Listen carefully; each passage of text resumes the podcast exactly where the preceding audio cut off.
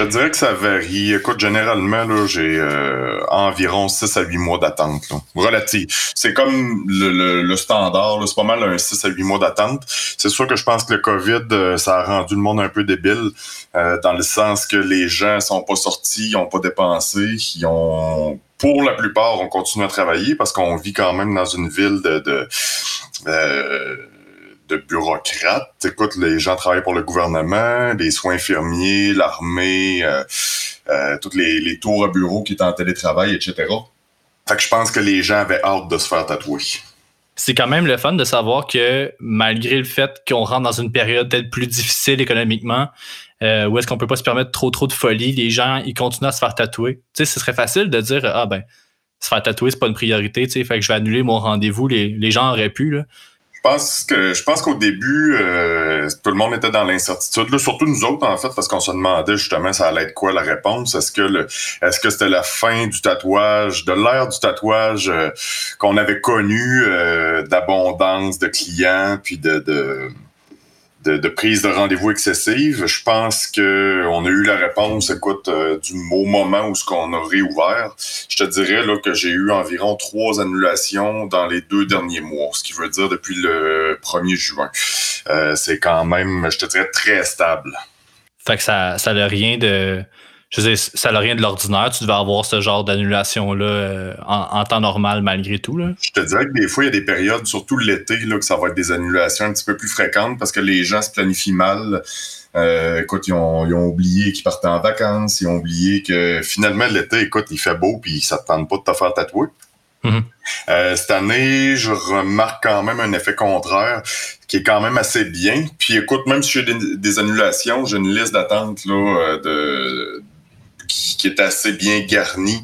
Euh, fait qu'à ce niveau-là, ça me stresse pas. Là. Je te dirais que quand j'ai une annulation, euh, je, fais un ou deux téléphones, là, puis euh, la place est comblée assez rapidement.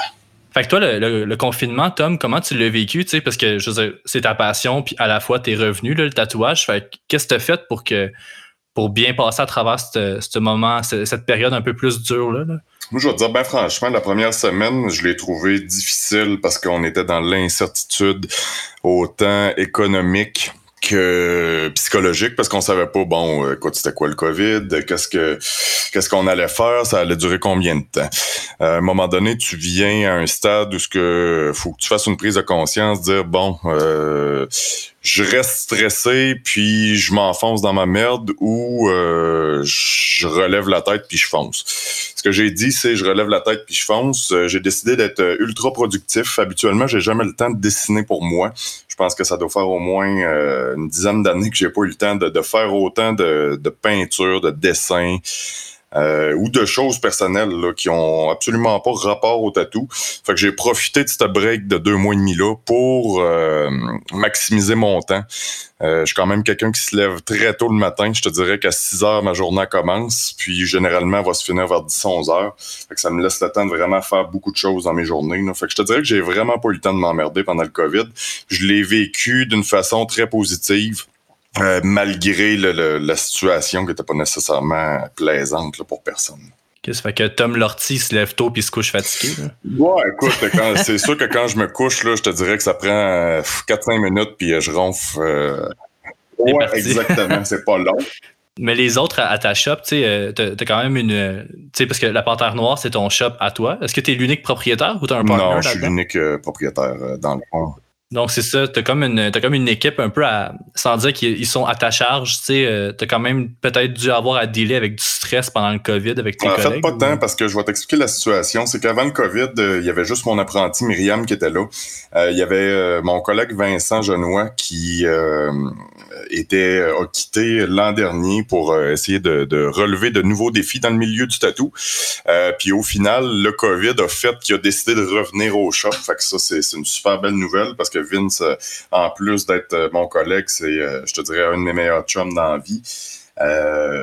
puis on a un style qui se rapproche énormément. Fait que ça, c'est super bien. C'est sûr que ma, pour ce qui est de mon apprenti, elle, dans le fond, est à l'université aussi en même temps. Elle termine un bac là, en, en archéologie. Donc, je pense que ça lui a permis de continuer une partie d'études pendant la période COVID. Je pense qu'elle l'a vécu un petit peu plus euh, euh, difficilement que moi, mais pas. Ça a quand même bien été pareil là, pour elle. C'est plus au niveau des revenus là, que bon que les gens mm. s'inquiètent. Généralement, on pense à est-ce qu'on va être capable de manger, est-ce qu'on va être capable de, de payer notre loyer. Bon, on se le cachera pas, on a eu la PCU, c'était bien pour le temps que ça a duré. Là, on a recommencé à travailler, je suis vraiment content de recommencer à faire rouler l'économie c'est quand même fou être en archéologie puis être tatoueuse en même temps. Est-ce qu'elle tatoue des fossiles puis des dinosaures ou euh, non, pas, ça l'influence Non, je te dirais que euh, se passionne quand même pour. Euh, elle a un style qui est très graphique, un peu assuré à l'anglaise, comme les vieilles illustrations. Des, des, années 1700-1800. fait qu'il y a quand même une recherche, si on peut dire, archéologique ou historique en arrière de ces pièces. Euh, je sais qu'elle fait beaucoup de trucs aussi qui sont bon de d'idéologie médiévale. Euh, fait que je pense que oui, son domaine d'étude vient quand même influencer un petit peu euh, son style dans le tatou et sa façon de dessiner. Puis quand on a un, apprenti comme ça ou une, apprentie dans son shop, est-ce que ça s'arrête à y louer une chaise ou t'as comme un espèce de, de, rôle de mentor là-dedans, de, de, l'aider à progresser, il donner des trucs. Est-ce que, est-ce que tu faut que tu y offres du support aussi quand tu as un apprenti? En fait, euh, je pense que la première partie la plus importante quand tu prends un apprenti, c'est justement de, le supporter puis de le voir progresser surtout. Tu vas pas prendre un apprenti juste pour rentrer de l'argent. Euh, je te dirais que Myriam, elle a passé une année complète au studio juste à regarder ce que je faisais. Euh, puis à regarder ce que les artistes invités faisaient aussi, sans tatouer. Euh, c'est sûr que j'y permettais quand même de tatouer ses amis, son entourage, mais ça restait quand même là peu fréquent. Puis, euh, elle a quand même eu le, temps, là, justement, de, de, dessiner, de regarder, de poser des questions, puis de d'apprendre, parce que de toute façon, elle va continuer d'apprendre tout le long de sa carrière de tatoueuse. Mhm.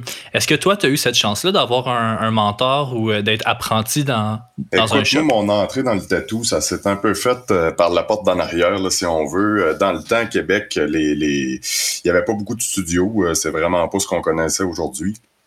Euh, ce qu'on connaît, excuse, aujourd'hui. Euh, par contre, euh, puis là, ce qui arrivait dans le fond, c'est que les, les tatoueurs propriétaires ne voulaient pas prendre d'apprenti. Euh, voyaient les gens qui voulaient commencer à tatouer comme de la compétition, des gens qui allaient partir au bout d'un moment.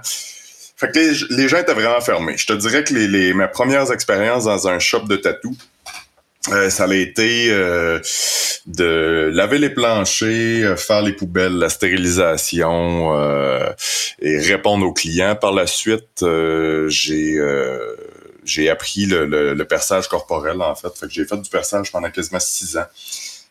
j'ai tatoué aussi à travers de ça, mais j'en parlais pas trop parce que j'étais pas confiant, j'étais gêné, j'étais, je voulais garder ça là, je voulais pas me montrer aux gens que je faisais de la merde en commençant, tu comprends? Puis, euh, je te fais une parenthèse.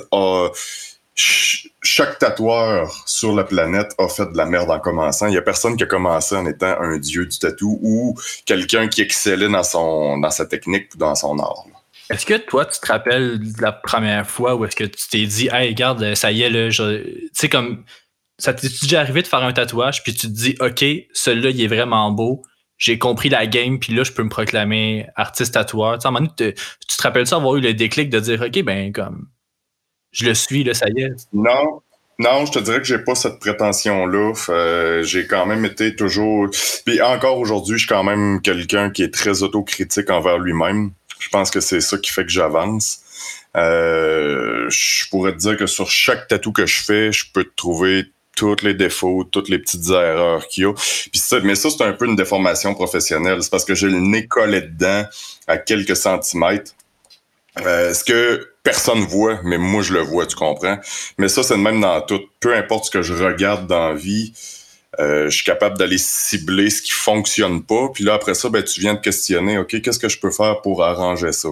Des fois, bon, écoute, on va se le dire, on s'en fait pour rien parce que tu as passé quatre heures dans une pièce, collé le nez dedans, puis tu penses que c'est pas beau, mais au final, c'est super beau. Bon. Tu me disais tantôt que les shops voulaient pas prendre d'apprentis parce qu'ils voyaient ça comme de la compétition. Euh, est-ce que tu est-ce que tu as l'impression que la scène du tatouage, c'est un peu malsain, dans le sens où est-ce que c'est super dur avoir l'approbation de ses pairs, euh, être comme accepté dans ce milieu-là? Non, je pense pas. Je pense que tout dépend de l'attitude que tu as. Euh, je te dirais que je connais la majorité des tatoueurs professionnels à Québec. Là, je te dis professionnels parce qu'il y en a pas mal plus qui font ça chez eux ou euh, écoute, dans des dans des conditions qui sont pas nécessairement saines ou, euh, ou viables pour la, la réalisation d'un tatou. Euh, je te dirais que je suis pas en guerre avec personne à Québec. On est quand même, les gens se respectent, je pense, dans, dans, notre milieu. Euh, je pense que le monde qui sont en compétition, c'est souvent les pas bons, c'est plate, mais c'est les gens qui ont peur de manquer de travail. Quand du moment où tu as peur de manquer de travail ou que tu le sais que quelqu'un est une menace, ben c'est là que tu rentres en compétition. Euh, je te dirais que moi, j'ai jamais été compétitif dans la vie. J'ai jamais fait de sport d'équipe. Je m'en calisse. Euh, J'aime pas ça. Mais quand j'étais jeune, je faisais du skate, du snow, j'étais tout seul. Fait que c'était un peu la même chose dans mon tatou. Par contre, j'aime ça partager. Euh, j'ai quand même le, mon métier m'a amené à voyager beaucoup euh, dans les dernières années. C'est sûr que là, avec la shop et ma petite fille, c'est un peu moins facile, mais euh, n'en demeure pas moins que c'est quelque chose que j'aime. Mais ta petite fille, elle, va grandir, puis à un moment donné, elle va pouvoir te suivre, voyager avec toi. Exactement. Quand ça sera plus un bébé, tu écoute, là, le deux ans et demi, mais euh, je ah d'ici peut-être deux ans, là, ça va être facile ben, plus facile, en fait, de l'amener euh, avec moi dans les conventions, dans les voyages. Tu sais, quand, elle va pogner l'âge de comprendre ce qui se passe puis qu'est-ce que son père fait dans la vie, elle va triper raide. Là. Je veux dire, tu vas pouvoir l'amener à Milan dans, des conventions. Mais le, pire, c'est que je pense qu'elle commence à comprendre parce que quand sa mère vient le porter, la porter le vendredi, euh, la petite Romane, ben, elle débarque euh, à la shop toujours parce que moi, je suis en train de tatouer.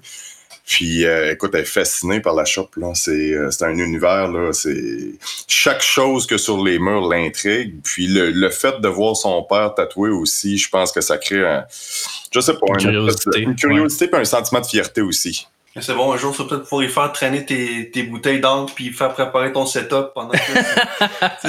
Exactement, tu sais. Hein, écoute, quand, quand t'es rendu ado puis que tu demandes tout à ton père, tu veux un iPhone, tu veux un laptop, mais écoute, ça se paye, hein, fait qu'on va les faire travailler un petit peu. Un petit...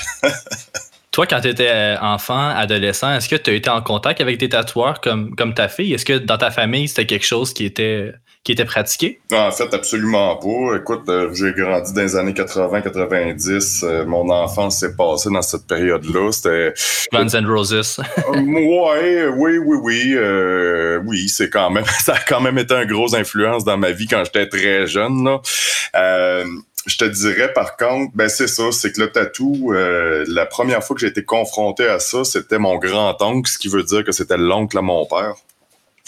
Euh, c'est un, vétéran canadien qui, avait fait euh, qui a fait quand même euh, quelques guerres et puis lui s'était fait tatouer là au Japon c'était des, tatouages traditionnels euh, traditionnel américain. Il y avait aussi un petit peu de japonais, mais pas, c'était pas du japonais traditionnel. C'était plus bon des dragons, des, des une geisha.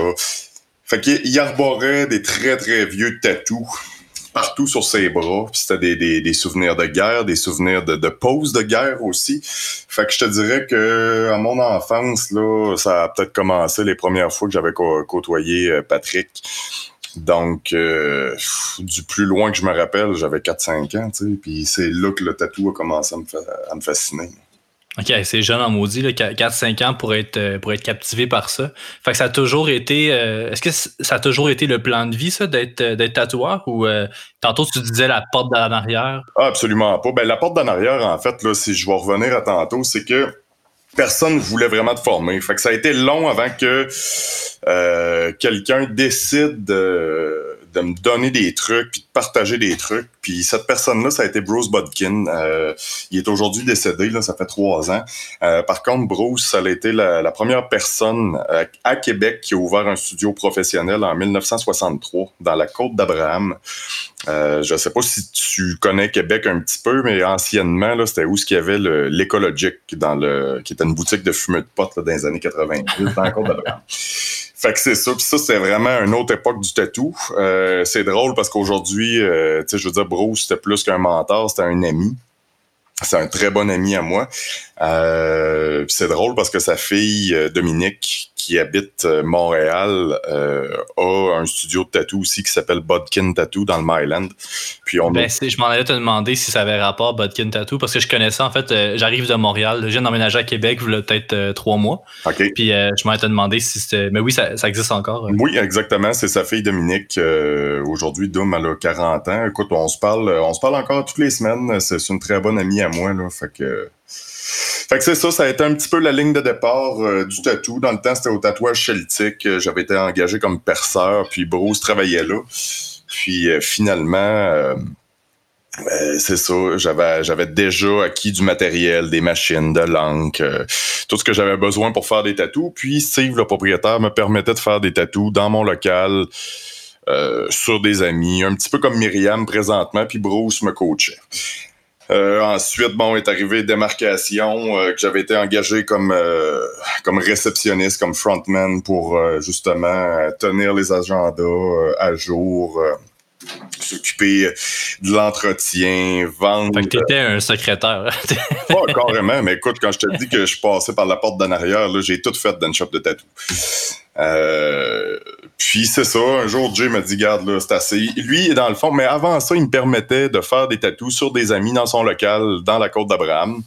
Euh, mais euh, en étant pas un employé officiel dans le fond de la shop. Puis par la suite, mhm. là, j'ai commencé à tatouer à temps plein. Là, vraiment, ça faisait déjà plusieurs années que je tatouais, mais comme plus underground, puis j'étais gêné de ce que je faisais, puis j'avais pas envie de le montrer, fait que j'en parlais pas trop. Mon cercle d'amis près le savait, mais ça se limitait à ça.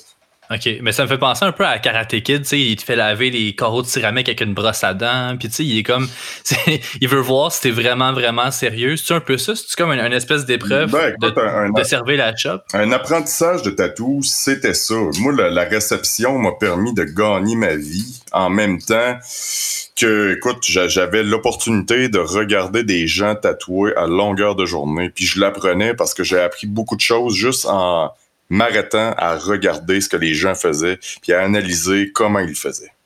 C'est vraiment intéressant parce que je pense qu'il y a personne que aujourd'hui, surtout avec les réseaux sociaux, se faire connaître euh, en dehors d'un shop, à tatouer chez vous, tu peux le faire. Puis tu sais, tout le monde a un chemin tellement différent. C'est fou de savoir comment tu sais, t'es vraiment rentré au bas de l'échelle, mais dans le shop direct. Ah, totalement. C'est comme euh, c'est comme un marin qui euh, qui qui au final, euh, c'est comme un matelot dans le fond qui au final va se voir décerner les honneurs de devenir capitaine du bateau après 35 ans de métier parce qu'il a accumulé assez d'heures en mer. Tu comprends? Fait que vers quel âge à peu près le, le tatouage est devenu comme ton plan de vie initial? Tu sais que tu t'es dit il n'y a rien d'autre que ça. C'est vers quel âge à peu près? Je dirais que j'avais peut-être 17-18 ans. Euh, c'est sûr que bon, à cet âge-là, tu te cherches beaucoup. Est-ce que tu es vraiment certain de ce que tu vas faire? Surtout dans le contexte, là, tu, te demandes, je vais être capable de gagner ma vie? Moi, la première fois, j'ai dit à mes parents que j'allais travailler dans une shop de tatou, c'était à 16 ans. Puis mon père m'a dit, écoute, tu gagneras jamais ta vie avec ça. Tu es un esti d'épée. C'est ce qu'il m'a dit. Mais, euh, pas. ben, c'est Bon, mais gars, rendu là, euh, je, veux dire, c'est un peu ce qui a forgé le, le, forgeron. Euh, j'ai passé une entrevue avec, euh, ben, tu connais Carl Finlay. j'ai passé une entrevue avec lui pour un autre projet. C'était un tournage pour, je pense que c'est pour UniTV.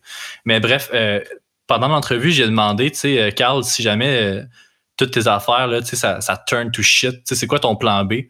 Puis euh, c'est vraiment beau ce qu'il m'avait répondu. Il m'avait dit ben j'en ai pas de plan B parce que si j'ai un plan B, ça veut dire que je crois pas à mon plan A, tu sais, qui est le tatouage. Puis si je me fais des portes de sortie, ça veut dire que je baisse les bras, tu sais. Écoute, euh, moi je te dirais, pour te répondre à cette affirmation-là, oui, je suis d'accord. D'un autre sens, moi je le vois pas comme ça. Euh, je suis quand même quelqu'un qui est très prévoyant dans la vie. fait que je vais toujours avoir des plans. Je pense que j'ai peut-être des plans jusqu'à Z. Euh, pas nécessairement au niveau euh, carrière. Par contre, euh, j'ai des objectifs dans la vie, puis je veux les atteindre, puis souvent, je vais prendre plusieurs véhicules pour arriver là.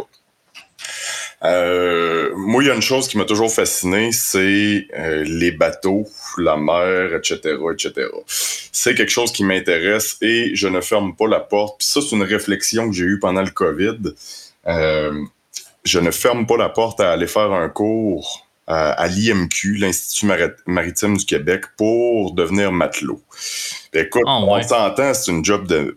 C'est là, tu commences encore au bas de l'échelle. Par contre, je t'explique le pourquoi de cette réflexion, c'est que c'est c'est une c'est un, un véhicule que j'utilise pendant 5 à 10 ans. Tu travailles un mois sur le bateau, tu reviens un mois à Québec et tu tatoues un mois complet. Tu tatoues seulement ce que tu veux pendant que tu es sur le bateau, tu prends, hum. euh, tu écoutes, es logé, nourri, tu prends cet argent-là et tu le places. Et tu fais fructifier ton argent en faisant des placements.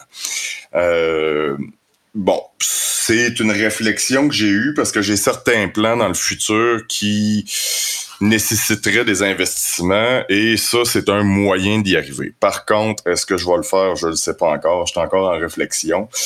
Chris, euh, amène ta machine sur le bateau puis tatouez-vous à la gang bien chaud le soir après votre mais, mais écoute, il y a ça aussi. Puis je sais que je ferai des sous puis que je, je, je tatouerai tout le monde sur le bateau. Mais ça serait le retour à l'ancienne, tatouer des matelots à la brosse sur un bateau. exactement. Mais exactement. Puis je te dirais, dans l'histoire du tatou trad, euh, beaucoup de, de, vieux tatoueurs euh, traditionnels étaient des marins. Étaient des marins, ben, bon, surtout ont servi pour l'armée canadienne, américaine, anglaise, française. Mais ça reste que c'est quelque chose qui est intimement lié de près au tatouage traditionnel. Mm-hmm. Ben, parlons-en, euh, tatouage traditionnel. Euh, toi, c'est dans le fond, c'est ce que tu fais. Tu fais une réinterprétation du tatouage traditionnel américain.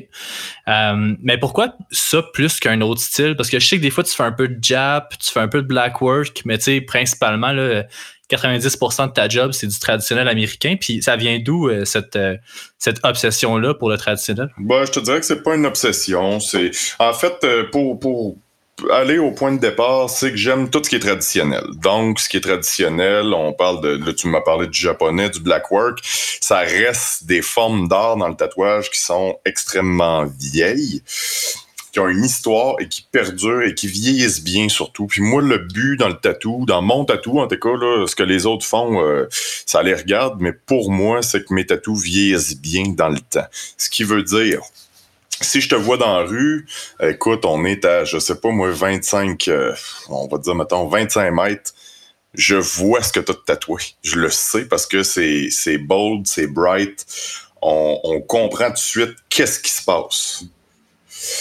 Euh, bon, sans rentrer là, dans les, tous les styles de tatou, on le sait très bien qu'il y a des styles de tatou qui vieillissent mal. Il y a des gens qui font n'importe quoi dans le tatou.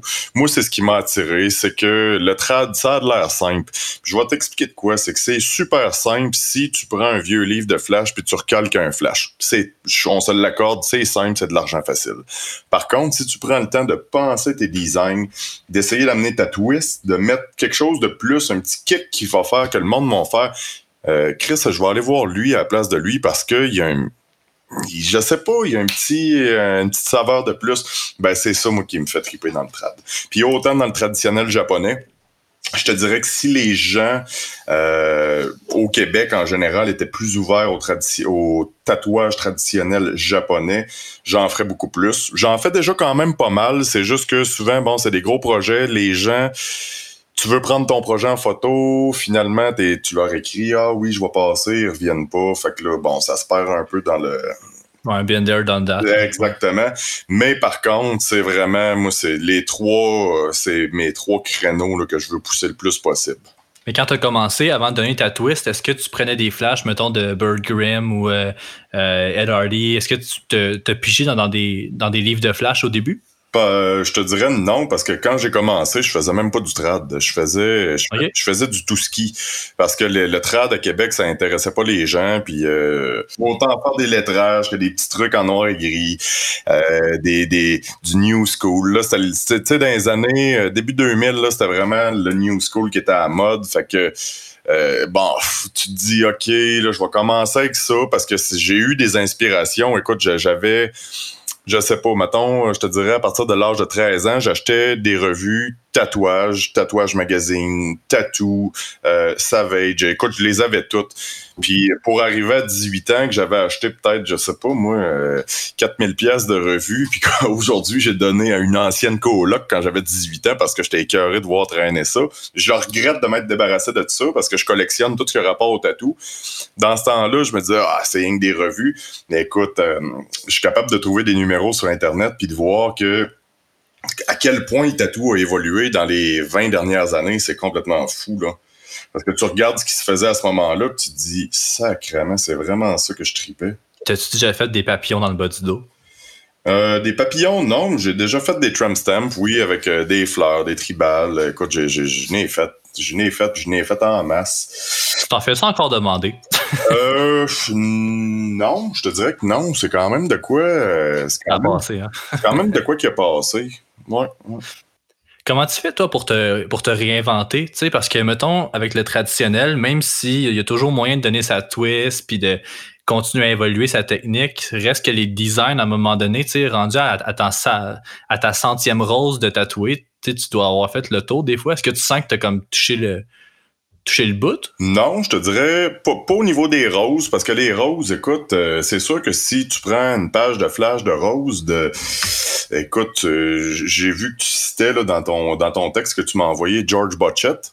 Ouais. Si tu prends des tatouages comme ça, peu importe, Seller Jerry, euh, Ed Hardy, whatever, name it, mais si tu prends leur rose puis que tu refais toujours la même shit, ben c'est sûr qu'à un moment donné, t'es écœuré parce que ça revient toujours au même. Tu vas faire les 15 mêmes roses. Euh, moi, je suis un passionné de livres. Je collectionne les livres, écoute, de tous les styles. J'en ai énormément, j'en achète tout le temps.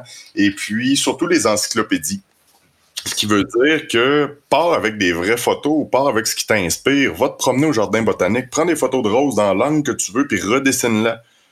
Mais en traditionnel. En traditionnel, parce qu'en là, en trad, là, il y a quelque chose que les gens n'ont pas compris ou qui comprennent pas encore, c'est que c'est pas ce qui a été fait dans le passé c'est un style, c'est une façon d'appliquer des lignes, des couleurs, puis certaines règles de base. Puis c'est autant c'est la même chose dans le traditionnel japonais. Euh, fait qu'à ce moment-là, tout est possible. Je peux faire n'importe n'importe quoi en, traditionnel. Mais là, tu sais, le, traditionnel, c'est un, un, un, style qui est, qui est centenaire ou presque. Oui. Euh, en fait, oui, euh, oui, on peut dire que c'est plus que centenaire. Là. OK. Puis, tu sais, il y a comme eu un, regain en popularité, je pense, depuis 10-15 ans. Oui. Euh, toi, est-ce que tu. Comment je pourrais dire ça? Si on en venait un jour, je penserais pas, mais si on en venait un jour où est-ce que le, tatouage traditionnel perdait sa popularité, puis vraiment, c'était plus. Euh, c'était plus en demande, est-ce que tu serais prêt à changer de style pour continuer à vivre ou tu t'en crises puis euh, Absolument pas. Je, suis très intègre puis je vais continuer à faire ce que j'aime.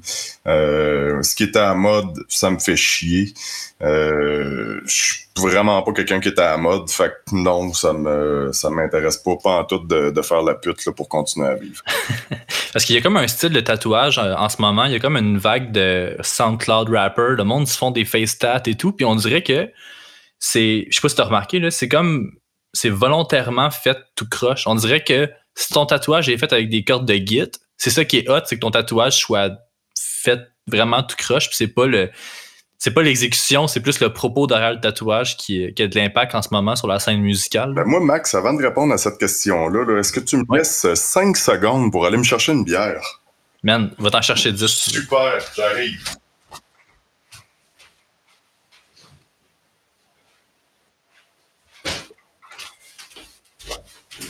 Écoute, euh, en ce moment, là, il fait très chaud à Québec. Là. Euh, ouais. Ça, c'est le son de la fraîcheur. bon, écoute, pour en revenir à ce que tu, la question que tu m'as posée, euh, je, porte moi-même des tatouages faciaux depuis, je dirais, écoute, les... j'ai fait faire mes sourcils, j'ai des ronds sur les sourcils. J'avais 19 ans, c'est Bruce justement qui, qui me les a faites ça a été un moment de réflexion parce que dans ces années-là, écoute, c'était. Ah, il y avait, y avait personne qui avait des tatous dans la face à part les gars qui sortaient de prison. Mais les tiens sont bien faits, par exemple. Tu sais, c'est pas comme. Oui, exactement. Par contre, j'ai eu une réflexion à faire. Bruce savait que j'étais dans le milieu, euh, mais il m'a dit Garde, Tom, là, tu vas prendre quelques mois là, pour y réfléchir. Puis je veux que tu y penses sérieusement. Je veux que tu penses à tous les aspects. Euh, ce, que peu, ce, que, ce que ça peut t'apporter de négatif au niveau social. Ce qui veut dire, euh, tu sais, d'aller faire une entrevue, juste de te présenter quelque part, te présenter dans une banque pour aller chercher un prêt Bon. Euh, donc, après cette réflexion, j'ai dit, Bruce, j'ai décidé que je le fais. Écoute, euh, je les ai faites. Euh, J'étais arrivé chez nous, ma blonde à l'époque, elle pleurait. Ma mère a pu, elle a versé une larme. Mais aujourd'hui, mais écoute, ça n'a pas duré longtemps. Ça a duré quelques, quelques semaines de cette espèce de, frénésie de dire Ah, oh, mon fils, il est tatoué dans la face. Puis aujourd'hui, euh, je te dirais, ça fait tellement longtemps que je les ai. Écoute, j'ai fait ça à 19 ans, puis là, présentement, j'en ai 35. Euh, j'ai jamais regretté mes tatous parce que ça reste somme toute harmonieux avec le visage. Ce qu'on observe avec justement tout ce qui est trendy, le trap, les, trap boys, euh, toute la nouvelle génération qui se font des tatous un peu merdiques la face, c'est que euh, comme tu dis, c'est fait à l'arrache, ça va vite, puis c'est un peu une mode. Mais est-ce que ces jeunes-là ont réfléchi à à, l'impact. Après, puis à l'impact que tu as quand tu te présentes envers quelqu'un. C'est déjà, c'est, déjà difficile, écoute, d'avoir euh, les mains tatouées, les doigts, parce que ben, aujourd'hui un petit peu moins, mais ça reste qu'il y a encore beaucoup de tabous. Euh, parce que tu arrives pour te présenter, je sais pas, à quelqu'un, la première affaire que tu fais, c'est de serrer la main. Moi, j'ai toujours pensé que c'est de la façon dont tu te présentes et non ce que tu as l'air. Euh, ce qui veut dire, j'ai, écoute, j'ai l'air, j'ai l'air, euh, j'ai, les cheveux rasés, j'étais un, un skinhead, euh, je suis euh, tatoué de la tête aux pieds, et quand je me présente, les gens ont peur. Quand je parle, les gens sont rassurés, prennent le temps de m'écouter, puis après s'engagent une conversation. C'est vrai que tu as, une personnalité qui met en confiance rapidement. Tu as l'air d'être quelqu'un de chaleureux, en tout cas. Là. Écoute, j'essaye. On n'est pas parfait en tant qu'humain tout le monde apprend de ses erreurs. On a fait des conneries, tout le monde a fait des conneries, tout le monde a, dit des choses méchantes, bon. Mais du, mieux que je peux, du mieux de ma connaissance et de mon expérience, je vais essayer de, de, de, rendre la personne avec qui je parle en confiance, puis la rassurer, mais sans dire, écoute, hein, je suis une bonne personne, juste par comment t'agis. Mais euh, l'espèce de, réflexion que Bruce t'a demandé de faire par rapport à tes, tatouages au visage, mm-hmm. est-ce que toi, tu as cette même éthique-là aujourd'hui avec les gens qui viennent te voir euh, à ton shop? Est-ce que tu, tu prends cette responsabilité-là d'accompagner les gens, ta clientèle, d'en réfléchir à ce qu'ils te demandent? Totalement. Euh, ça a créé des conflits parfois parce que les gens comprennent pas pourquoi tu veux pas faire une main si la personne n'a pas le bras tatoué. Moi, je m'excuse, si tu te fais tatouer une main puis que t'as pas le bras, t'as l'air d'avoir une mitaine, c'est pas esthétique.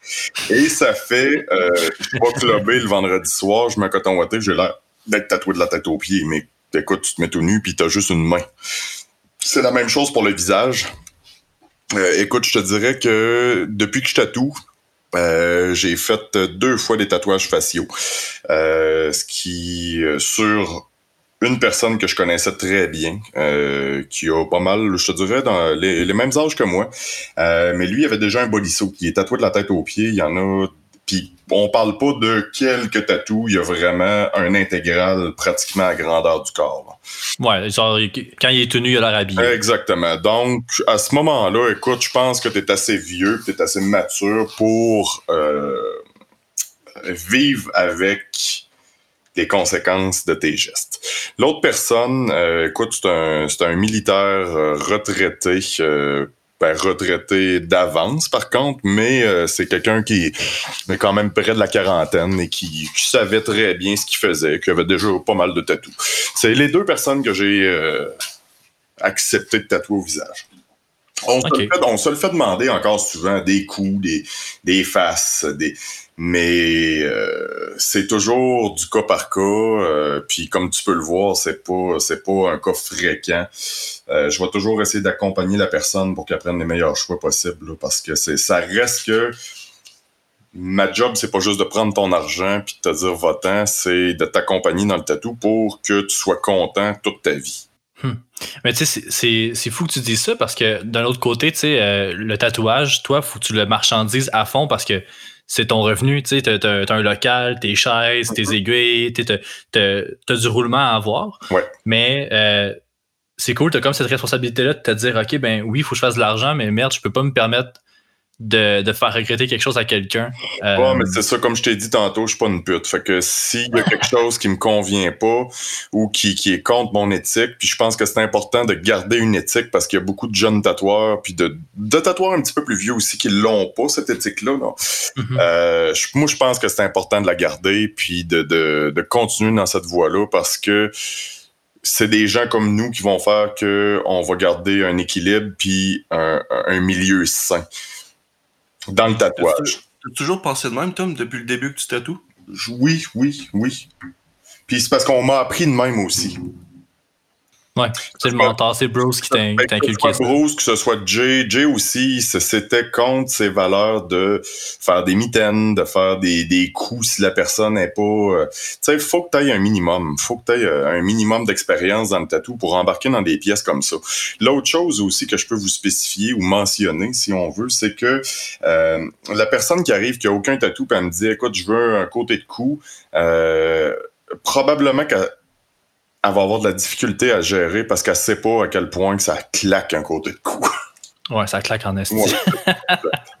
c'est drôle, à un moment donné, j'avais été voir, euh, encore pour euh, des entrevues, j'avais parlé avec Lucas Lajoie, tu le connais sûrement. Ben oui. C'est drôle parce que à, l'époque, Lucas, il avait comme pratiquement pas de tatou ou très peu. Tu sais, j'étais comme, on dirait que j'étais tellement habitué de voir des tatoueurs remplis de tatou que j'avais fait le saut à quel point Lucas n'en avait pas beaucoup sur lui. Puis je trouvais ça drôle un peu le, contraste, euh, pas de tatouage, mais il fait des full sleeves puis des, immenses pièces. Exactement. puis au final, ben, il a commencé à faire faire sa sleeve par un, autre de nos amis en commun à Montréal, Pew Choquette. Ouais, Pew, c'est ça, tu sais. Lucas s'intéresse vraiment à tout ce qui est réaliste, ultra réaliste. Euh, puis il est allé voir un gars de trad pour faire son bras. Puis ça, j'ai trouvé ça vraiment cool parce que c'est pas parce que tu fais un style que tu es obligé de, de, n'adhérer qu'à ce style. Ouais, il y, a Jeff Bourbonnais, euh, Jeff Tattooer sur Instagram qui m'en a fait beaucoup, peut-être une dizaine. Puis je trouve ça drôle parce qu'à toutes les fois que je le vois, le gars, il, est vraiment bon en trad, là, mais il en porte pratiquement pas. Je pense qu'à part ses mains, le reste, il est en train de se faire un bodysuit euh, ultra japonais. Je pense qu'il va avoir Dave Cummings euh, à PSC. Là. Ouais, dans le fond, il y, a Dave, puis euh, il y a Paul aussi, Paul Godreau du Paul Tattoo qui est dans Rosemont qui, qui fait son, son saut. Puis écoute, moi, si c'était à recommencer, puis je vais t'expliquer pourquoi, c'est que j'ai des tatous de écoute, j'ai beaucoup de styles sur moi. J'ai du réalisme noir et gris, j'ai du trad, j'ai de l'illustration, du new school, j'ai du black work, j'ai euh, du japonais aussi. Par contre, si c'était à recommencer, ça serait du Jap à la grand, au complet, complet, full bodysuit, japonais traditionnel. Euh, écoute, j'ai quand même beaucoup de noms en tête, mais justement, euh, Dave Cummings aurait pu faire le bodysuit au complet. J'aurais été une. Bien content. j'aurais été super heureux. Et quand tu dis si c'était à recommencer, y a-tu du regret là-dedans? Y a-tu euh, ou, t'es vraiment bien avec les tatouages que t'as? Moi, c'est une évolution. Écoute, euh, moi j'avais des. J'ai commencé, tu sais, euh, encore au bas de l'échelle, même quand j'ai commencé à me faire tatouer, tu sais, t'as 16 ans, t'as pas d'argent, tu veux des cochonneries. Tu te fais faire des cochonneries parce que t'es pas capable de payer. Euh, puis t'as pas non plus de culture tatou. La culture tatou, je pense, ça s'acquiert avec les années puis l'expérience. c'est super important parce que c'est ça qui forge tes idées puis tes goûts. Euh, puis Écoute, je pense que la culture tatou au Québec puis à Québec était juste pas existante. À Montréal, t'allais à Montréal, il y en avait. Mais ici, on était encore, tu sais, on reste quand même un petit village. Puis je pense que ça a été long avant que ça se développe. Puis là, de plus en plus, les gens commencent à s'intéresser. Puis j'ai des gens qui arrivent qui ont aucun rapport avec le milieu du tatou, puis arrivent à la boutique, puis tu vois qu'ils ont une connaissance des styles, puis des, des, des artistes, puis des ici. C'est ça la culture tatou. Mais c'est sûr que c'est plus facile avec les. Tu sais, Instagram, à cette heure, moi, en tout cas, mon Instagram est bourré de tatous. Je veux dire, sur mon Explorer, j'ai comme. Euh, ça doit être 90% de ce que je consulte, c'est des tatous, tu sais. Puis j'imagine qu'il y a eu une époque où est-ce que voir différents tatous, voir différents styles, découvrir des artistes, c'était plus du bouche à, ben, oreille. Oui, il euh, fallait que tu achètes une revue de tatous qui sortait une fois par mois puis qui coûtait 13$ au Jack and Jill euh, sur coin d'Orchester Saint-Joseph. Je pense que Internet ment pas, puis ça a vraiment comme ouvert les horizons sur. Tu sais, c'est toujours plus facile découvrir des trucs, puis euh, comment je pourrais dire, convertir des gens quand le contenu, les photos viennent à toi et non l'inverse. Tu sais, de toi aller t'intéresser à une revue tatouage dans une boutique spécialisée, nanana. Je veux dire, c'est il y a quand même un, processus décisionnel. Il y a des actions qu'il faut que tu poses versus avoir ton téléphone dans tes poches, puis qu'Instagram comprenne avec un algorithme que tu es peut-être moindrement intéressé au tatouage, puis le boom, il y a un univers qui s'ouvre à toi sans même que tu aies pensé t'intéresser à ça. Tu sais. Ah, totalement. Écoute, euh, en fait, si t'apprends pas, c'est parce que t'es un imbécile qui a les œillères fermés puis que tu, tu, veux juste pas apprendre. Parce que je pense que chaque style a quelque chose à t'apporter. Bah, écoute, on peut en mettre quelques-uns de côté, là, sans les nommer, mais euh, en général, les styles qui sont les, les, les qui, ont perduré dans le temps euh, vont quand même t'apporter quelque chose. Puis tu peux l'appliquer. Écoute, il y a certains aspects du réalisme que tu peux appliquer dans le traditionnel. Euh, je me réfère, maintenant juste à Stizzo en, Italie qui euh, fait du trad euh, vraiment. Ouais, c'est un esti de malade, Stizzo. Il est vraiment bon. Exactement. Écoute, c'est ligné genre à la 3, ultra tête. Puis il y a toujours il y a une approche réaliste. C'est pas, de, c'est pas du photoréalisme, mais il y a une approche réaliste dans la façon qu'il traite son trad. C'est magnifique. Là. Ça lui donne un style qui est vraiment unique. Tu regardes sûrement pas un tatouage de la même façon que, que je le regarde ou que je l'apprécie. Tu sais, admettons, euh, en musique, tu sais, j'écoute pas la j'écoute pas la musique j'écoute plus en fait la musique de la même façon que avant que, que je commence à en jouer. Ou je regarde plus un film moi de la même façon depuis que j'ai étudié puis que je travaille en production vidéo. Il y a comme un côté magique qui a disparu. Puis à cette heure, ma, perception est comme influencée par ce que je connais, euh, puis ce que je pratique. Toi, en tatouage, est-ce qu'au fil des années, euh, à force de t'améliorer et tout, y a-tu comme une magie? Es-tu devenu comme banal les tatouages ou t'es encore émerveillé quand t'en vois un euh, bien fait? Ouais, vraiment. Écoute, euh, c'est sûr que le meilleur exemple que je peux te donner, c'est que si tu vas, euh, tu vas aller au village des sports l'été, une belle journée qui fait chaud, les vacances de la construction, écoute, euh, le village des sports, il est bondé. Puis là, oublie le COVID, là, il y en a pas, là, c'est vraiment, il y a du monde partout. Ben, je te dirais que tu vas voir 90% de merde puis 10% de beaux tatous les gens, c'est plate, mais les gens vont souvent être portés à aller vers ce qui est rapide, ce qui coûte pas cher, puis leur chum. Ça veut pas dire que parce que t'as des tatous, que t'as du goût. Euh, je trouve ça plate un peu parce que, euh, comme tu parlais euh, avec ta, question précédente, c'est que on a des moyens pour s'informer, puis se renseigner, puis voir du contenu, mais les gens le prennent pas toujours.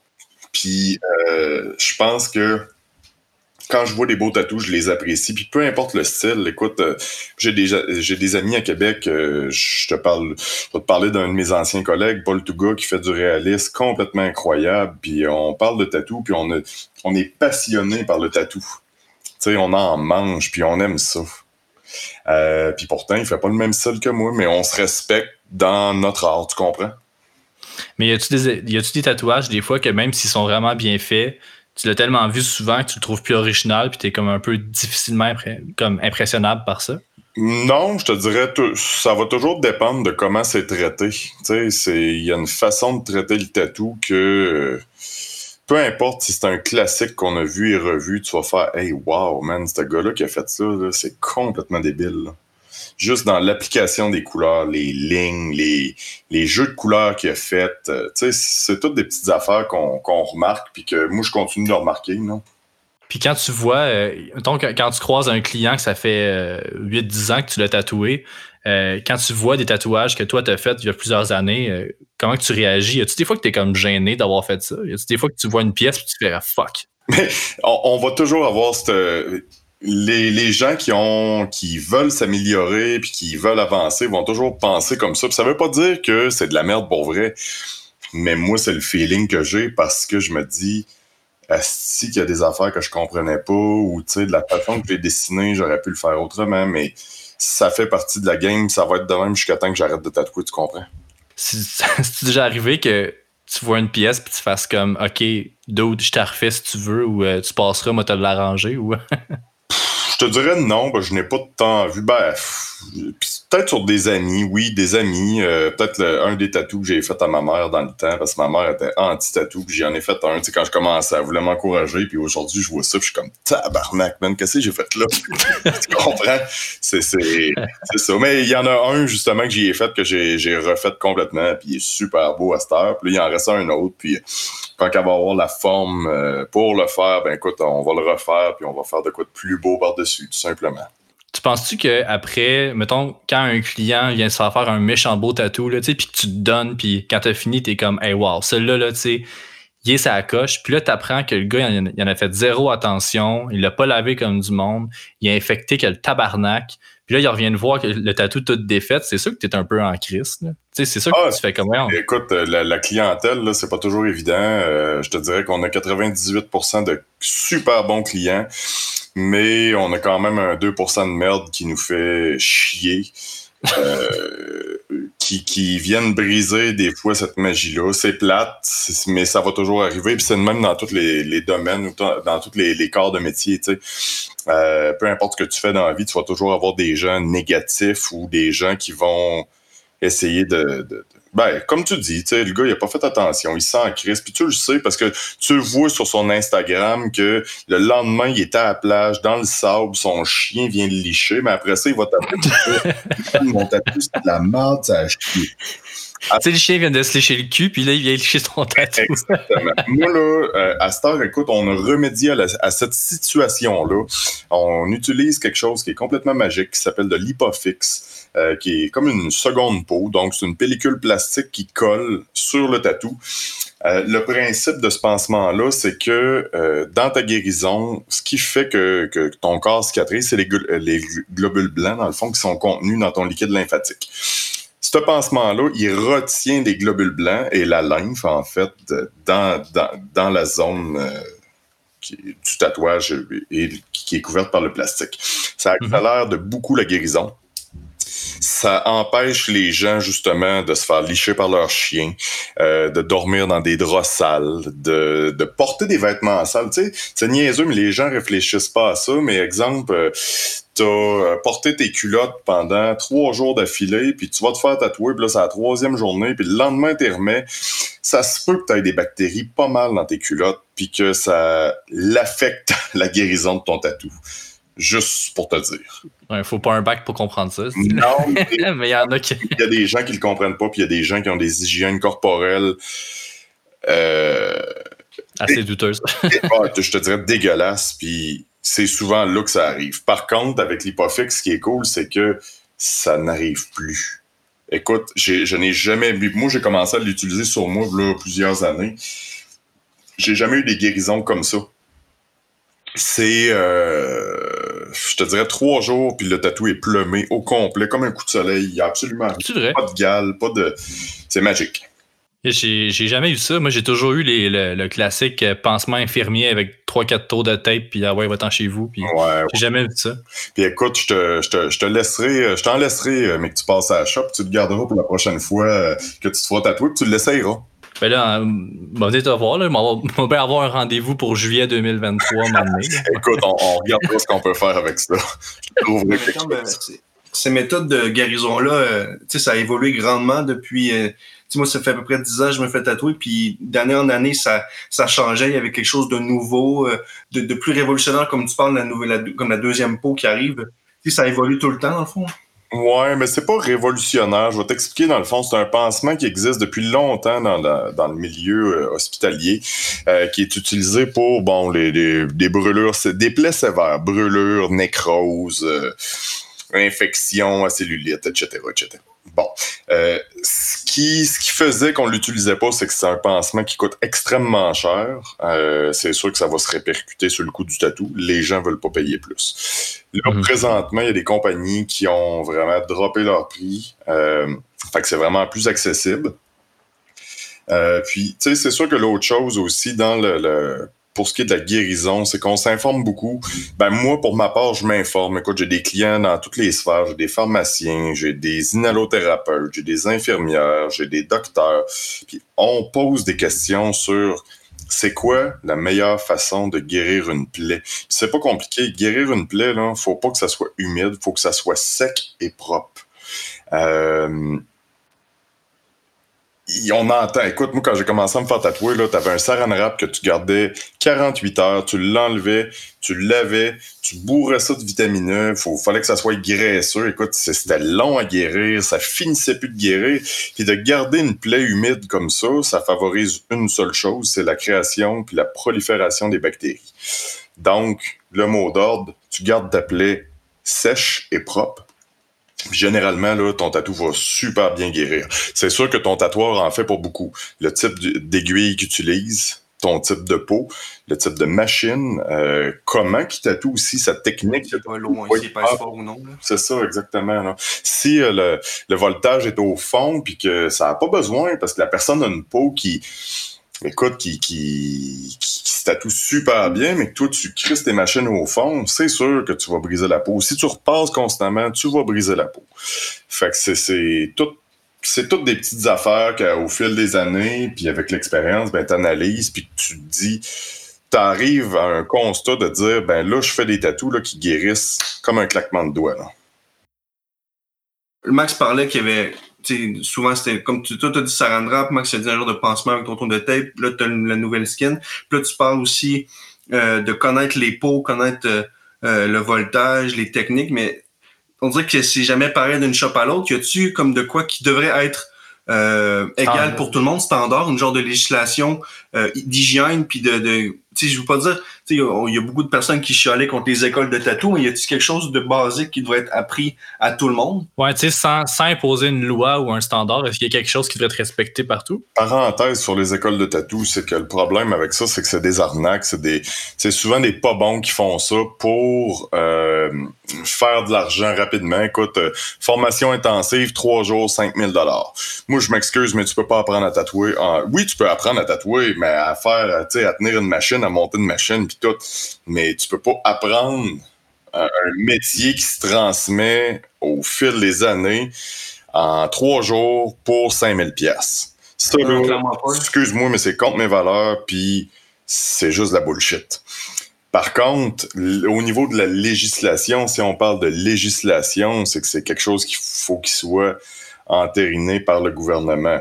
Euh, oui, je serais d'accord qu'il y ait une ligne directrice sur les mesures, d'hygiène.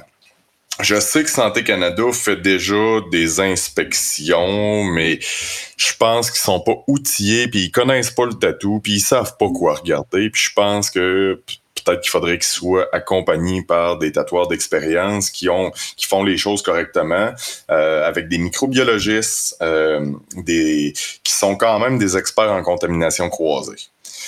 Bref, mhm. mais ça, c'est un autre débat, puis euh, ça fait des années que j'ai des amis qui se battent pour ça, puis c'est pas quelque chose qui avance parce que dans les statistiques, il n'y a pas assez de, de, contamination, bon, que ce soit euh, le SARM, euh, l'hépatite, le VIH, euh, qui est véhiculé par le tatouage. Donc, c'est quelque chose qu'on qu'on laisse sur une tablette en stand-by. Pourtant, mhm. si il y a beaucoup de shops de tatou qui fermeraient parce qu'ils ont des, des, des mesures d'hygiène extrêmement douteuses. Là. Puis encore plus avec le COVID, parce que le monde, il y a certaines personnes qui s'en crissent, puis qui n'ont pas le respect des autres, puis le souci de leurs clients. Tom, euh, parle-moi, toi, tu pratiques un art qui, tu sais, as comme la, conscience que tu fais mal à quelqu'un pendant que tu, tu tatoues, tu sais. Puis je veux dire, c'est pas, euh, pas d'être euh, machiavélique de vouloir faire mal au monde, c'est juste que c'est un fait. Tu sais, je veux dire, tu fais du tatouage, dépendamment où est-ce que tu le fais, il y a une douleur reliée à ça.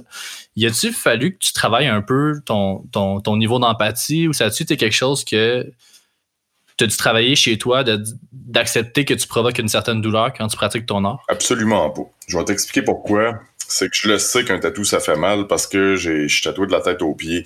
Mhm. Puis je vais te le dire, ça me fait mal en tabarnak. Puis j'aime pas ça me faire tatouer. Dans le sens que j'aime le résultat, mais j'aime pas avoir mal. Fait que les gens, là, tous les gens qui disent ah, vous êtes des sadomaso, absolument pas. On n'aime pas ça, mais on a un résultat en contrepartie c'est le prix à payer, en fait. Exactement. Par contre, euh, tu as des clients qui gèrent bien la douleur, tu as des clients qui la gèrent très mal. Euh, je te fais une parenthèse de même. Moi, j'ai un client il y a quelques semaines, écoute, au retour euh, de, l'arrêt forcé du COVID, qui m'a euh, Tom, je vais t'expliquer quelque chose. J'ai dit, ça va, parce que je le tatouais sur la tête, puis je sais que c'est une place qui fait mal, parce que j'ai la tête tatouée au complet, puis il m'a dit, faut pas que tu te battes contre la douleur il faut que tu l'accueilles et que tu la laisses faire son chemin. Puis c'est très c'est très vrai parce que du moment où ce que tu te bats tu te dis qu'est-ce que ça fait mal, qu'est-ce que ça fait mal, ça fait encore plus mal puis tu focuses juste là-dessus. Fait que moi je suis d'avis que il y a une partie psychologique, euh, il y a une partie euh, aussi physique, oui, on, le sait, c'est les, les terminaisons nerveuses qui régissent la douleur. Ça fait mal, c'est plate. Euh, bon, certaines personnes, certains endroits, on va avoir certains trucs. Écoute, moi, quand je me fais tatouer, je prends deux Robax platine avec euh, quelques grosses bières et je relaxe. J'ai mal pareil, mais mon corps tombe en...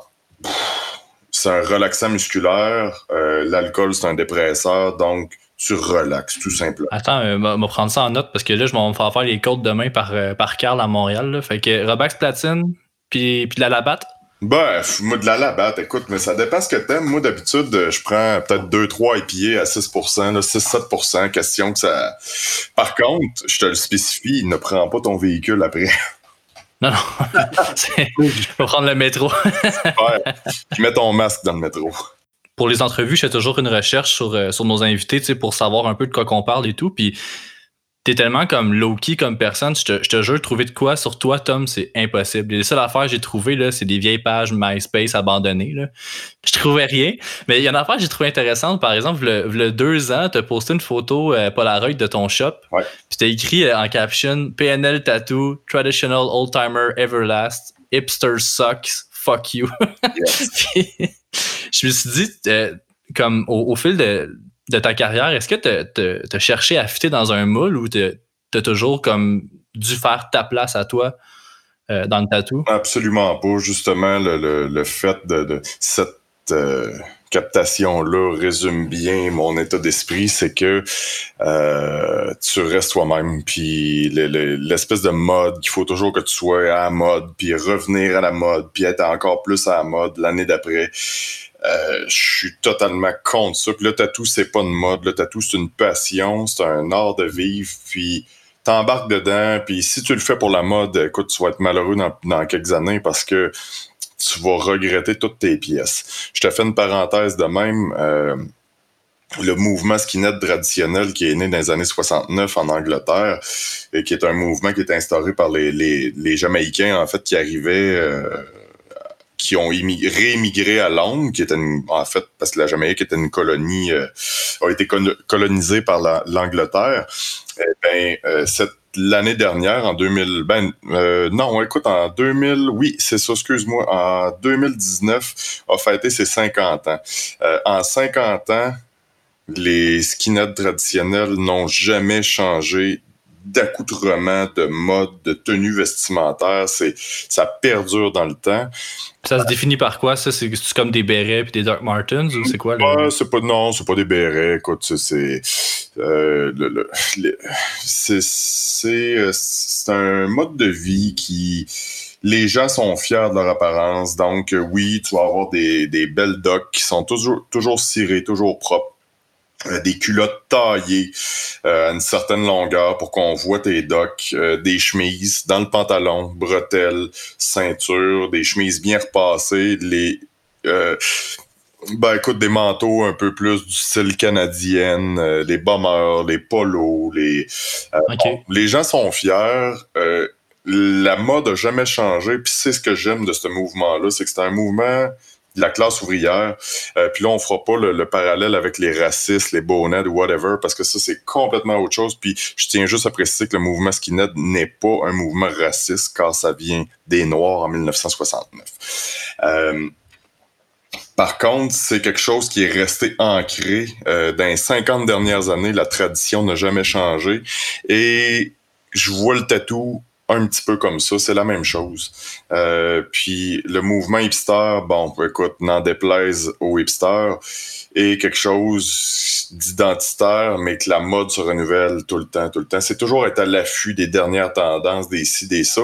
On peut pas appliquer ça dans le tatouage, je pense pas. Mais c'est mon opinion. Les, gens, ont le droit à leur opinion, puis je le respecte, mais pour ma part, j'ai le droit aussi d'avoir mon opinion. il y a quelque chose dans le mouvement skinhead, dans l'intemporalité du mouvement qui, résonne vraiment beaucoup avec tes tatous, comme tu as dit. ça, ça se ressent en fait que tu adhères un peu à cette, euh, cette mentalité-là, ou si on peut l'appeler euh, l'art de vivre. Oui, exactement. Mais, mais en fait, c'est un mode de vie. Autant le mouvement skin, puis peu importe le mouvement auquel tu as pu adhérer, euh, je respecte les croyances des gens, je respecte les gens en général dans la vie.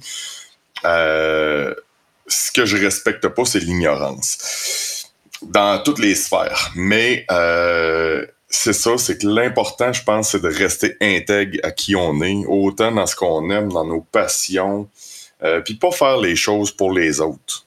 Mais dans le tatou, je pense que c'est la base, c'est de pas faire les choses pour les autres. Je vais te faire une parenthèse qui, qui va être très courte. Euh, moi, depuis plusieurs années, je montre jamais mes dessins d'avance.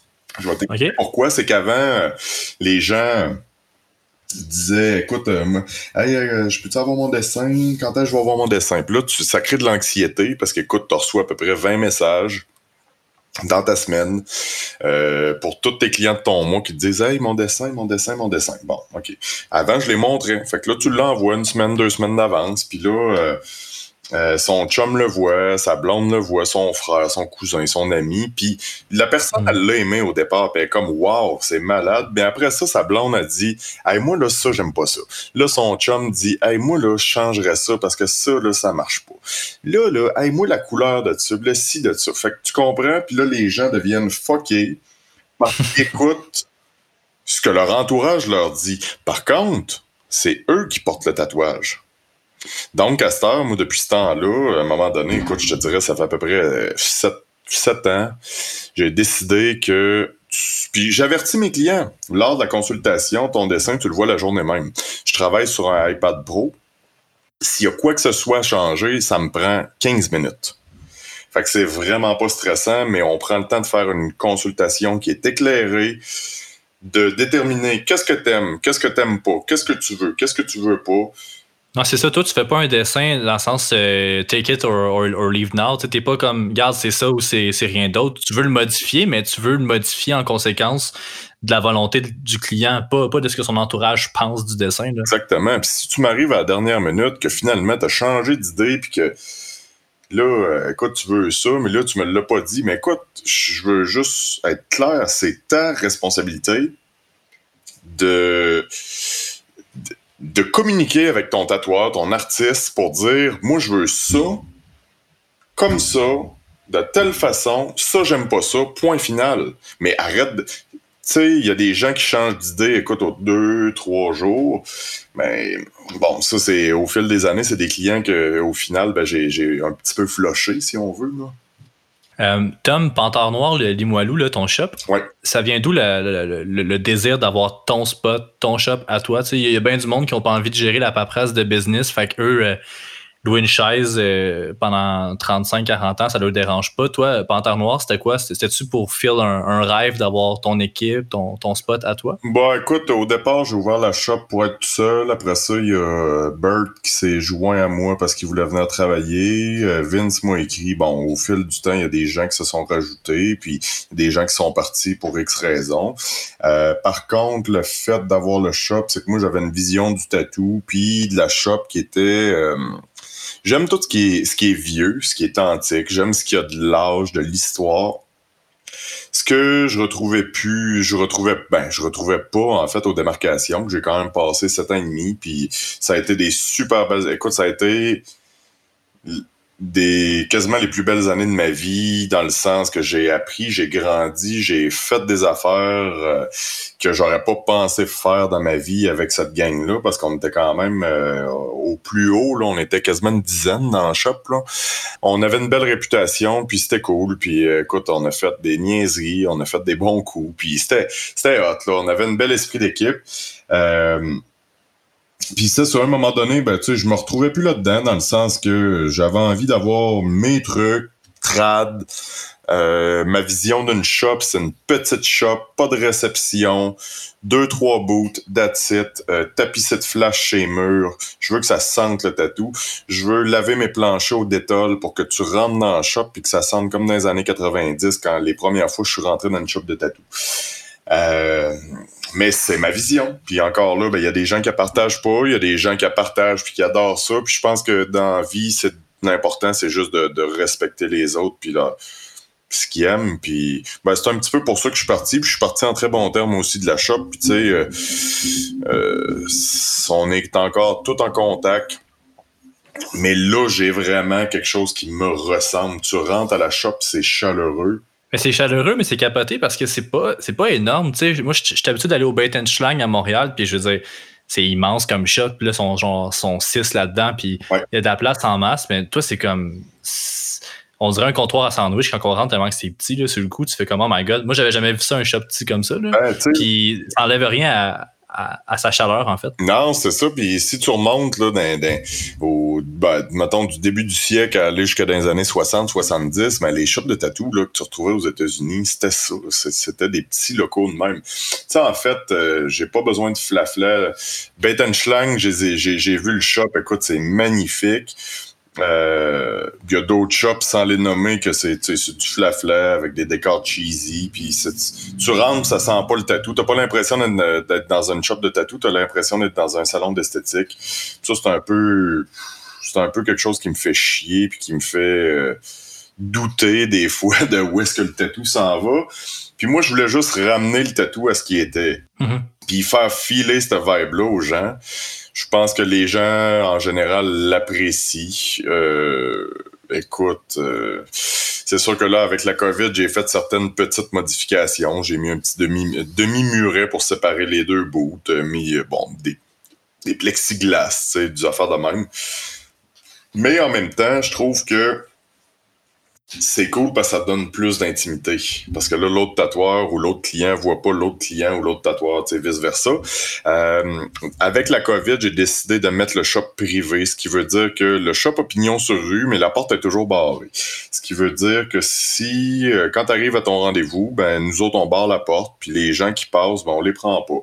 Par contre, on a euh, une procédure qui est affichée dans la vitrine pour dire, écoute, si vous voulez un tatouage sans rendez-vous, appelez-nous sur le moment. Tout le monde a un cellulaire, fait que vous nous appelez.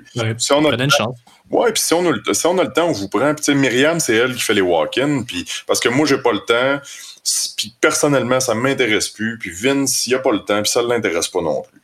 Pourquoi? Mhm. Parce que pas parce que j'ai pas envie de faire des petits tatous, ça me dérange pas, j'aime ça tatouer, je peux tatouer n'importe quoi puis je m'en crisse dans le sens que si quelqu'un a un petit lettrage, ça lui donne le sourire pour le restant de sa vie, tant mieux, ça va me faire plaisir de te le faire. Ce qui arrive, c'est que c'est souvent une clientèle qui est complexe, qui est capricieuse, puis qui est aussi des fois impolie. Euh, ah Ça, j'ai un petit peu de misère avec ça. Non? il y a du monde qui sont, qui, sont prêts à être impolis avec vous autres quand ils rentrent dans le shop. Ah, total. Ou du monde, des gens qui appellent, tu sais, puis euh, euh, Ouais, t'as-tu de la place? Ben non. Salut, ça va? mais on peut oui, c'est ça, on peut-tu se donner les, les, les, les, formules de courtoisie habituelles? Euh, non, désolé, on n'a pas de place, puis il raccroche la ligne au nez. Écoute, ça, je deviens non. Ben là, Chris. Fait que, fait que c'est ça. Fait que ben c'est ça, c'est un petit peu l'optique de la shop. le fait d'avoir une petite shop aussi, mon but c'était d'avoir le moins de frais fixes possible pour être capable d'accueillir des gens puis de pas leur charger des prix de fou. Euh, je te parle des artistes qui travaillent chez nous, les guests. Puis aussi, euh, dans l'optique qui arriverait n'importe quoi. Tu sais, on n'avait pas prévu que la COVID arriverait, c'est arrivé. Euh, ben, j'étais capable de garder le shop ouvert, puis en vie, tu comprends? Puis ça, pour moi, c'est important parce que je pense qu'abandonner ma shop, ça aurait été ben, une déception. Un deuil. Une tristesse, oui. Puis l'autre chose, c'est que je m'en... Là, il y a des gens qui vont te dire, bah ouais, mais tu sais, il y a des prêts, ici, tu peux emprunter. Moi, j'ai j'ai l'optique dans la vie que je ne m'endetterai pas pour travailler pour payer ces dettes-là. Mais non, ça, c'est un, un cercle vicieux. Là, quand tu rentres là-dedans, c'est genre. Euh... Ben, c'est ça. C'est une formule. C'est une formule bon, bien instauré dans la société capitaliste. écoute, qu'est-ce que Ben oui, mais tu veux pas rentrer là-dedans. C'est bien C'est ça, exactement. Fait que, fait que non, c'est ça. C'était mon optique, c'est d'avoir une petite shop chaleureuse où que les gens se sentent bien. Un espèce de chalet, tu sais. Euh, là, on parle de chalet, là, on parle pas d'une maison euh, avec euh, l'électricité, les écrans plats partout, le spa. Non, on parle d'un chac, un camp de chasse, là. Mais bien tenu, ben, c'est un peu ça. C'est un peu ça chez nous, c'est que c'est tu as l'impression de venir au chalet parce que tu ressens la chaleur de la petite place. Puis, euh, oui, il y a des gens qui ont dit, hein, c'est donc bien petit. si tu savais à quel point je m'en calisse de ton opinion, elle est négative. Hey Tom, j'avais pas pensé parler de ça aujourd'hui, mais là, tu as comme insinué, tu sais, euh, tu veux pas charger des prix de fou. Euh, le prix d'un tatouage, il y a des gens, on dirait, qui comprennent pas que tu as un local, une chaise, des aiguilles, une machine, des encres, puis en plus, tu mets du temps pour réfléchir puis faire le dessin, puis du talent, ça se paye. Des, des fois, as-tu de la misère à faire comprendre aux gens le, à quel point ton prix est justifié? Non, je pense pas. C'est sûr qu'il y a des gens qui vont peut-être euh, le, le, mal le digérer puis en parleront jamais. Mais ça, rendu là, écoute, euh, faut que tu apprennes à communiquer dans la vie s'il y a quelque chose qui fait pas ton affaire, puis on va en discuter. Par mm-hmm. contre, euh, ce que j'explique à mes clients, c'est que oui, tu payes 150 dollars de l'heure pour venir te faire tatouer. Euh, sauf que là-dessus, ben, tu as 15% qui s'en va en taxes en partant, tu as environ 30%, qui part en impôts. Ensuite, tu as les frais fixes et ensuite, tu as le matériel et le temps que j'ai pris pendant que toi, tu étais sur ta terrasse la fin de semaine à chiller avec tes chums, ben moi, je suis en train de dessiner ton dessin, tu comprends? Les gens ont l'impression que les tatoueurs, c'est des gens riches. Mais écoute, pour le nombre d'heures que je travaille dans ma semaine, si tu fais le ratio, je gagne vraiment pas cher de l'heure. Des fois, c'est comme insultant de dire que tu veux pas payer pour quelque chose qui va être là toute ta vie. Je comprends que tu veux pas payer pour avoir de la merde sur toi. Mais si tu vas voir un artiste qui est consciencieux puis qui fait du beau travail puis que tu as pris le temps de magasiner, ben écoute, ça implique que tu payes un prix. Euh, je suis d'accord qu'il y a peut-être des gens qui chargent des prix trop élevés dans la vie, dans le tatou. Euh, le, tatouage est comme devenu un métier de vedette puis de rockstar. Il y a certaines personnes qui disent que c'est une industrie. Moi, j'aime vraiment pas le terme industrie. Je pense plus que, écoute, on est des souvent pour la majorité des gens qui ont peu de scolarité. Euh, qui viennent d'un milieu de bombe, puis le tatouage à la base c'est un milieu de bombe, c'est underground, puis il faut que ça reste comme ça. Puis moi j'aime cette cette vibe-là, cet environnement-là. Le fait de dire que on est rendu une industrie, écoute, c'est un débat qu'on peut réavoir. Ça dépend pour qui, c'est ça. C'est ça, ben c'est ça, exact. Il y a des gens qui se sentent dans une industrie puis qui se sentent euh, jet set. Ben moi, je m'excuse, mais j'étais un tatoueur puis je chie la même marde que toi, non? Tu comprends? ben, t'as dit, tu sais, euh, il y en a des vedettes puis des rockstars dans le tatou. Récemment, euh, je pense que le, milieu du tatouage a été euh, grandement ébranlé. Là. Il y a la nouvelle vague de dénonciation des conduites sexuelles qui est sortie, c'est principalement parti dans le milieu du tatouage puis du perçage. Ouais. Il, y a des, euh, il y a des gros noms qui sont tombés. Puis est-ce qu'en ce moment, tu as peur de la réputation de l'art que tu pratiques, en fait? Absolument pas. Puis je vais t'expliquer pourquoi. C'est que je suis de tout cœur avec les gens qui ont vécu l'harcèlement, de l'agression. Je pense que c'est un terrain glissant. les, intentions des gens qui ont parti ce mouvement-là étaient très bien. Puis il y a d'autres mouvements qui avaient déjà euh, fait surface dans les dernières années aux États-Unis, euh, dont le mouvement No Means No, euh, qui servait justement à dénoncer les, abus, les si. Ça n'a pas pris autant d'ampleur, je pense, qu'ici, ou, peut-être qu'on s'en est pas rendu compte étant donné que c'est de l'autre côté de la frontière. Euh, par contre, il y a une chose, moi, qui me dérange, c'est qu'au départ, ce mouvement-là ciblait les tatoueurs. Euh, je comprends qu'il y a peut-être des tatoueurs qui profitent de leur statut, qui ont profité de leurs clientes ou clients, whatever. Je te dirais que la majorité des gens qui ont écrit là-dessus, probablement que c'est des vraies histoires qui sont arrivées, puis c'est vraiment triste pour eux autres, tu comprends? Ceci étant dit, euh, j'ai publié un message, moi, sur ma page Facebook, euh, il y a peut-être une semaine ou deux, euh, juste pour dire aux, aux, clients et clientes, parce que ça peut être autant des hommes que des femmes, que s'il arrive un moment, parce que nous autres, on a à travailler avec le corps humain. Euh, moi, je m'excuse, voir une paire de seins dans un contexte qui est pas sexuel, dans un contexte qui est professionnel, ça m'excite pas. Je fais mon travail. Par contre, je veux pas les voir tes seins. Donc, je te donne le matériel nécessaire pour que tu te caches et que tu sois à l'aise. Il y a des gens qui s'en foutent. Il y a des gens qui, ça leur dérange pas de se montrer. Euh, écoute, la ligne est mince. Est-ce que c'est moral? Est-ce que ça ne l'est pas? Je le sais pas. Je je suis pas personne pour juger. J'ai tatoué dans beaucoup de pays, puis dans beaucoup de pays différents, les mœurs, puis les habitudes, puis l'aisance des femmes ou des hommes est différente d'une place à l'autre. Par contre, c'est qu'il faut toujours que tu gardes en tête le côté éthique, puis que tu proposes à ton client. En fait, il faut que tu imposes à ton client de le matériel nécessaire pour se cacher. Si la personne le refuse, ben écoute, ça demeure sa responsabilité. Mais moi, j'ai fait mon travail en te donnant ce qui était nécessaire pour te cacher.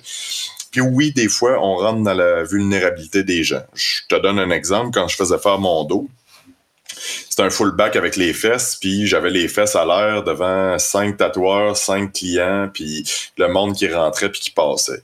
Moi, personnellement, ça me dérange pas, je suis à l'aise, puis je le sais que dans ce contexte-là, c'est un contexte que je me fais tatouer, puis c'est moi qui le veux.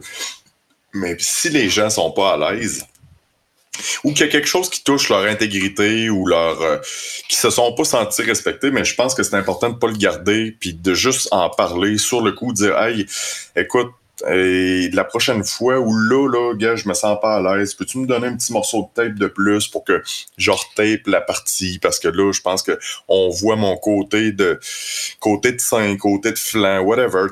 Bon, c'est propre, c'est personnel à chacun je pense que la base dans la vie, c'est la communication. Puis s'il y a une situation, écoute, on est tout humain, puis on fait des erreurs, puis où on pose des gestes, puis qu'on se dit, ben écoute, moi, c'est la routine, puis tout le monde est à l'aise, mais cette personne-là s'est pas sentie à l'aise, mais écoute, parle-en. Mm-hmm. C'est, il faut que tu en parles maintenant parce que on veut juste rester le plus professionnel possible puis que nos clients se sentent bien. Moi, je veux que les gens, j'ai ouvert Panthère Noire pour que les gens soient heureux de venir à la shop puis qu'ils ressortent heureux.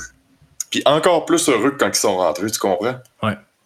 Je veux pas qu'ils sortent en se sentant que ben ils se sont pas fait respecter ou que puis à chaque fois ben tu sais s'il y a des comportements qui sont réprimandables de la part d'un artiste ou whatever ben c'est sûr que je vais intervenir. Ouais.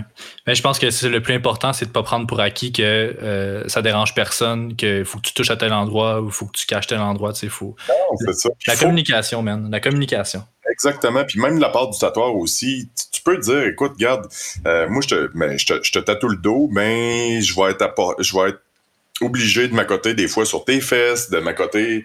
Bon, mais tu le dis.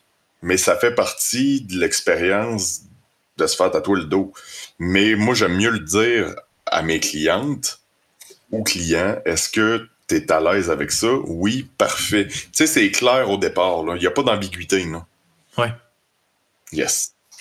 Hey Tom, merci pour ton temps. Tu es super généreux. Euh, C'était vraiment une super bonne entrevue que tu nous as donnée. Euh, je vais te laisser savourer ta bière dans cette chaleur. Super, écoute, euh, c'était un, plaisir. Puis euh, au plaisir de peut-être rejaser de d'autres sujets par rapport au tatou ou à l'art. Certainement, on va penser à toi. Salut Tom. Merci d'avoir été des nôtres. Abonnez-vous à notre compte Instagram larévolte.culturel. Tous les épisodes sont disponibles sur Spotify, Apple Podcasts et YouTube.